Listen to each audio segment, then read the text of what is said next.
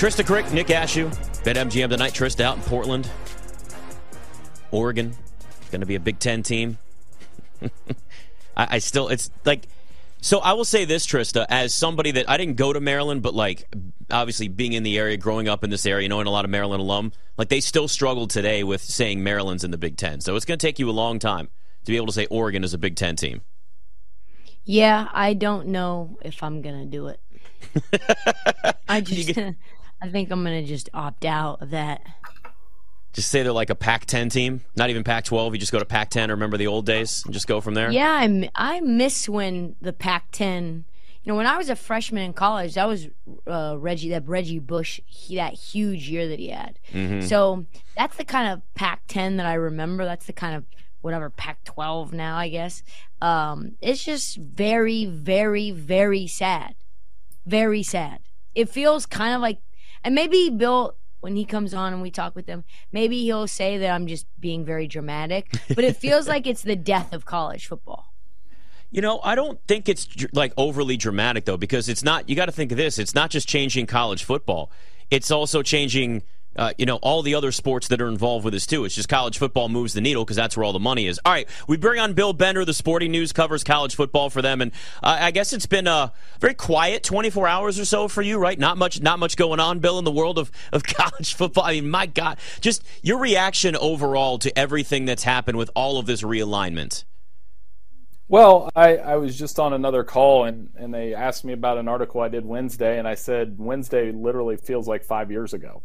Um, it's that today was one of those days, and I'm with you guys. I, I think some of me's like, okay, it's exciting, you know, but the other half is when you really sit back and think about it. Was this a good day for college football to take a Power Five conference and rip it apart?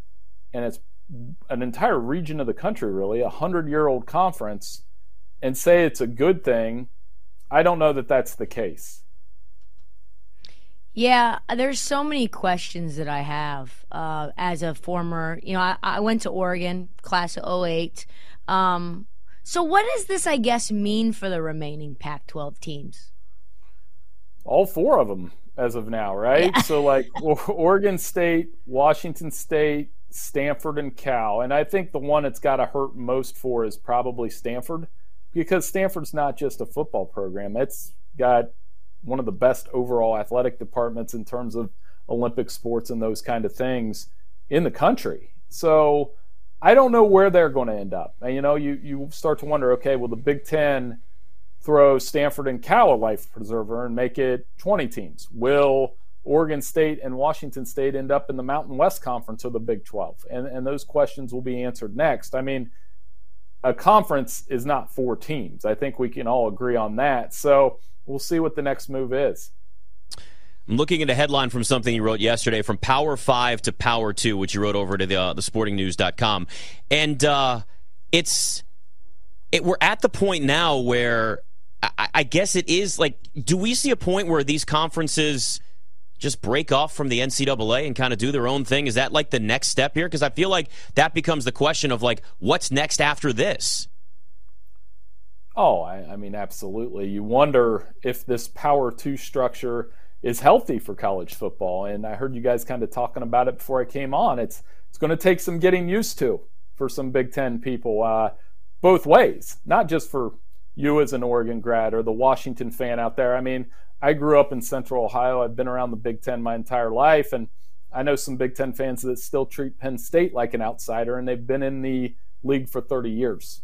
So I think that's part of it. The SEC and the Big Ten, the more schools they add, and if they push this to 20 to 24 teams, you're leaving out 70% of the schools in the FBS. Think about that. Like, what sport can operate successfully when 70% of its members don't matter as much as the other 30? Now, some of my NFL friends would argue, well, that's how the NFL works. But, you know, I watched Indianapolis be a major market when Peyton Manning was there for a decade and a half. So I, I'm also curious about the rivalry games. How do we continue to keep uh, the Apple Cup and the Civil War intact while you know maybe those two teams go to the Mountain West or maybe one of them gets rescued um, because that's I was telling Ashooh this in before you came on last segment I watched a, a Washington State fan like throw a Washington fan's head through a window, car window, and the rivalry is so strong that a police officer in Pullman, Washington, was like, "Yeah, you had it coming." Yeah, that's that's the power of college football, right? What what it's taken away is some of the bragging rights. And and I think, you know, for an Oregon, Oregon State, they'll have to schedule that out of conference now. But again, I, I'm 43 years old and I remember a time when Nebraska Colorado was the biggest game in the Big 12 and now now Colorado has left and come back. Nebraska went to the Big 10. They've never really been the same. I, again, I grew up around Ohio State, Michigan. I heard conversations at Big Ten Media Day last week about the possibility of moving that game off the last week of the regular season. Think about that. Oregon, Oregon State, if it's played, chances are it's going to be like a week two game now. Instead of Thanksgiving. Right. So these traditions that you and I grew up with are going to change. And the overall viewing experience of college football has already changed. It's going to change. It's all going to be geared toward the 12 team playoff. And that's that's tough. I mean, that's tough in some ways. I'm excited in some ways, but at the end of the day, I think I feel like everybody else where there has to be an uneasiness when, like I said, you see an entire Power Five conference be ripped apart from what Colorado was like 10 days ago. Yeah, and we've gotten to the point now where you just it's it's just been like you said, you, you kind of can't lose track of what day it is given the fact that this I mean, even this morning we were hearing that you had like Arizona staying and then they're not gonna stay. So things have changed within like the last even few hours or so. So I mean, I guess you've kind of you kind of touched on this a little bit, but I want to go a little more into it. I mean, in terms of now the future of the Pac-12, like, do you think that there's a chance they could still pull schools from other conferences, or is this a point where they may just end up having to disband?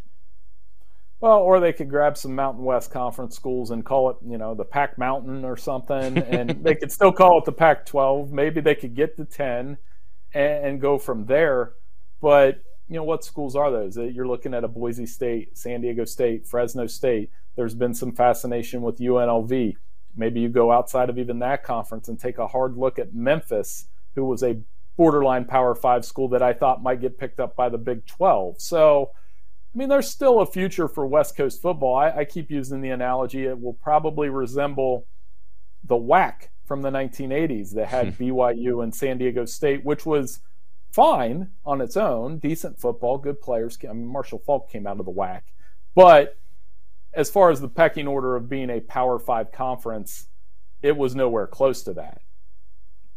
Is this the end of bowl games? Because the Rose Bowl was one of the most you know, storied bowl game, and that's Big Ten versus Pac 10 and Pac 12 uh, conference winners. And now, obviously, that's just not a thing either. Yeah, the Rose Bowl is a tough one because obviously USC, UCLA, Oregon, Washington, those were popular Pac 12 champions. There was so much history in that game.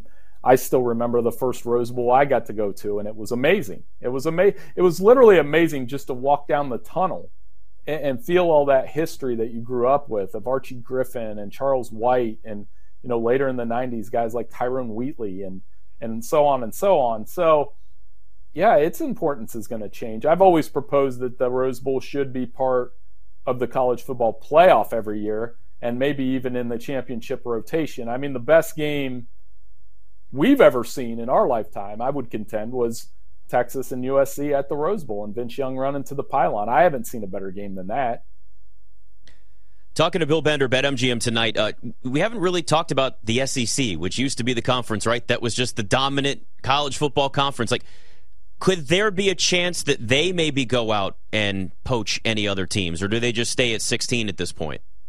I think they're good right now. I think there's a reason Greg Sankey has stayed out of this rush. Now, again, though, if you look at college football in terms of what it's becoming, and it's an NFC, AFC, NFL type model.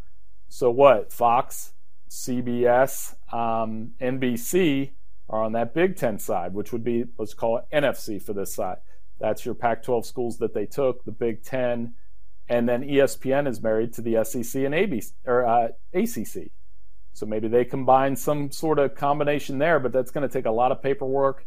The big thing holding the ACC schools, and you heard Florida State get very loud this week, is that grant rights deal that's locked in for 13 more years. So there's a lot of money involved there, but I think there's a reason why Greg Sankey said they're content at 16 because they have their region of the country secured. There's no there's no team the Big Ten can grab from the South and pull the interest out of the South from the SEC. Yeah, that makes sense. Uh, that it, there's just so much to go on, but is this is this the result of one of the worst television or like network deals? Because the Pac-12 network was impossible to find. Mm-hmm. Was the death of the Pac-12 a result of that rights deal being created and bungled so badly? I mean, in part, yes, because again, we haven't reached the streaming part of college football yet. So the Apple TV deal was fascinating to me because if the Pac-12 would have went for it, I mean, I'll be honest, I stream a lot, right? Everybody does. Like, what do you watch on regular, quote unquote, regular cable TV anymore? Probably not much. Probably uh, other than live sporting events, mm-hmm. you know. So, but it's Fox, ESPN, NBC, CBS. That's still where the the big time college football games are. I thought it was very symbolic at Big Ten Media Day last week when they trotted out Gary Danielson, Todd Blackledge, Joel Klatt to introduce some of the coaches. That's a statement to say, hmm. we have these guys, we have this networks, our future's secure. Yeah, I mean, we know that the TV deals matter so much. It matters in the NFL, it matters in the NBA, and it matters in, in, in college football, too. Notre Dame has their own kind of situation, as we know, as an independent for the most part, and then you've got their own TV deals. Is there any chance somebody could try and maybe convince them to come to one of their conferences?